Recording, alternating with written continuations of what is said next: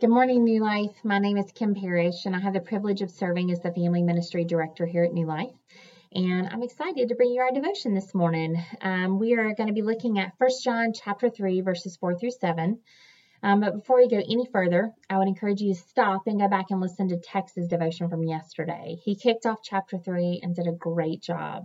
Um, that just really spoke to me. and I think it's been one of my most favorite devotions so far. So stop, head on over to our YouTube channel listen to Tex from yesterday if you haven't done so, and then come on back and see us over here.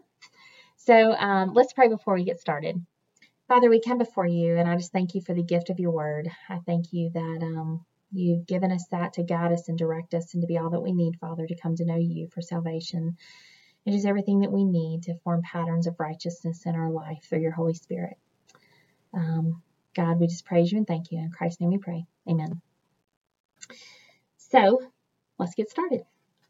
Um, 1 John chapter 3, verse 4. Everyone who makes a practice of sinning also practices lawlessness. Sin is lawlessness. You know that he appeared in order to take away sins, and in him there is no sin. That, of course, is referring to Jesus Christ, and that Jesus Christ came, walked on this earth, lived, died, crucifixion, resurrection, for the purpose of breaking the power of sin in our life. That death no longer has a hold on us, but that we have the gift of eternal life through Jesus Christ. That was why he came to this earth, to restore us in a relationship with God, um, a relationship that was broken because of sin. So I continue in verse 6. No one who abides in him keeps on sinning. No one who keeps on sinning has either seen him or known him. Little children, let no one deceive you. Whoever practices righteousness is righteous as he is righteous. So I love these scriptures, but I have to admit there's been a time in my life when I've read these and went, wait, like there's sin in my life. Does does that mean that I don't know Christ? Does that, you know, if, if I have sin in my life, am, am I misunderstood? And that at all is not what John is saying here. John actually wrote these books, um, these letters to the church to help them to be um, confident of their salvation.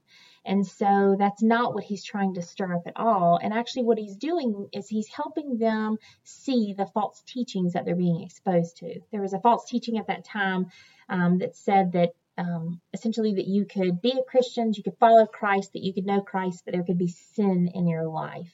Um, that that they took away the importance importance um, of not following sinful patterns. And so John is pointing out that that's actually not the case. The purpose of Christ's life was to come and um, to take away those sins. So why would we want those patterns in our life?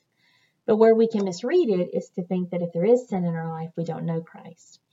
And really, when you read these scriptures, what it's talking about is it's in the present tense verb. So it's not pushing us to saying you have to be perfect. And if you're not perfect, then there's no evidence of Christ in your life.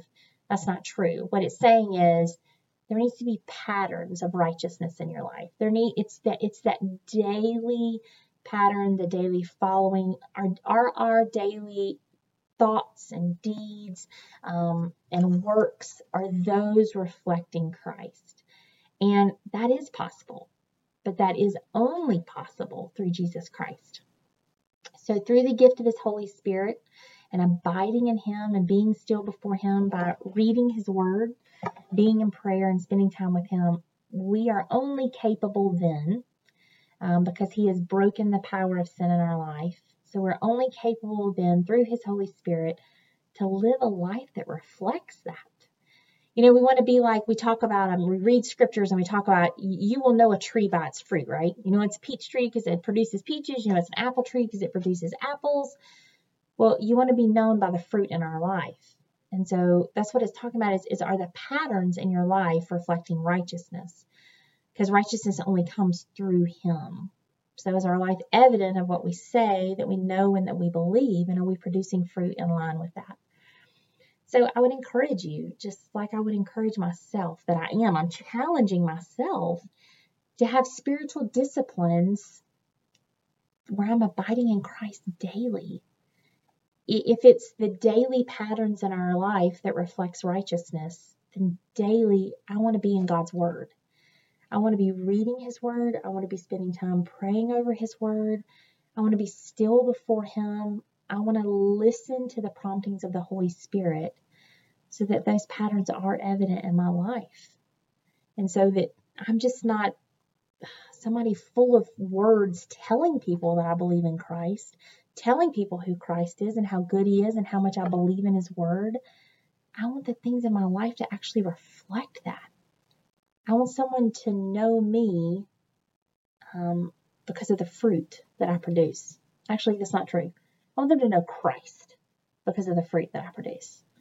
I don't want them to see me and be enamored with my words or the, the, the outside things of my life.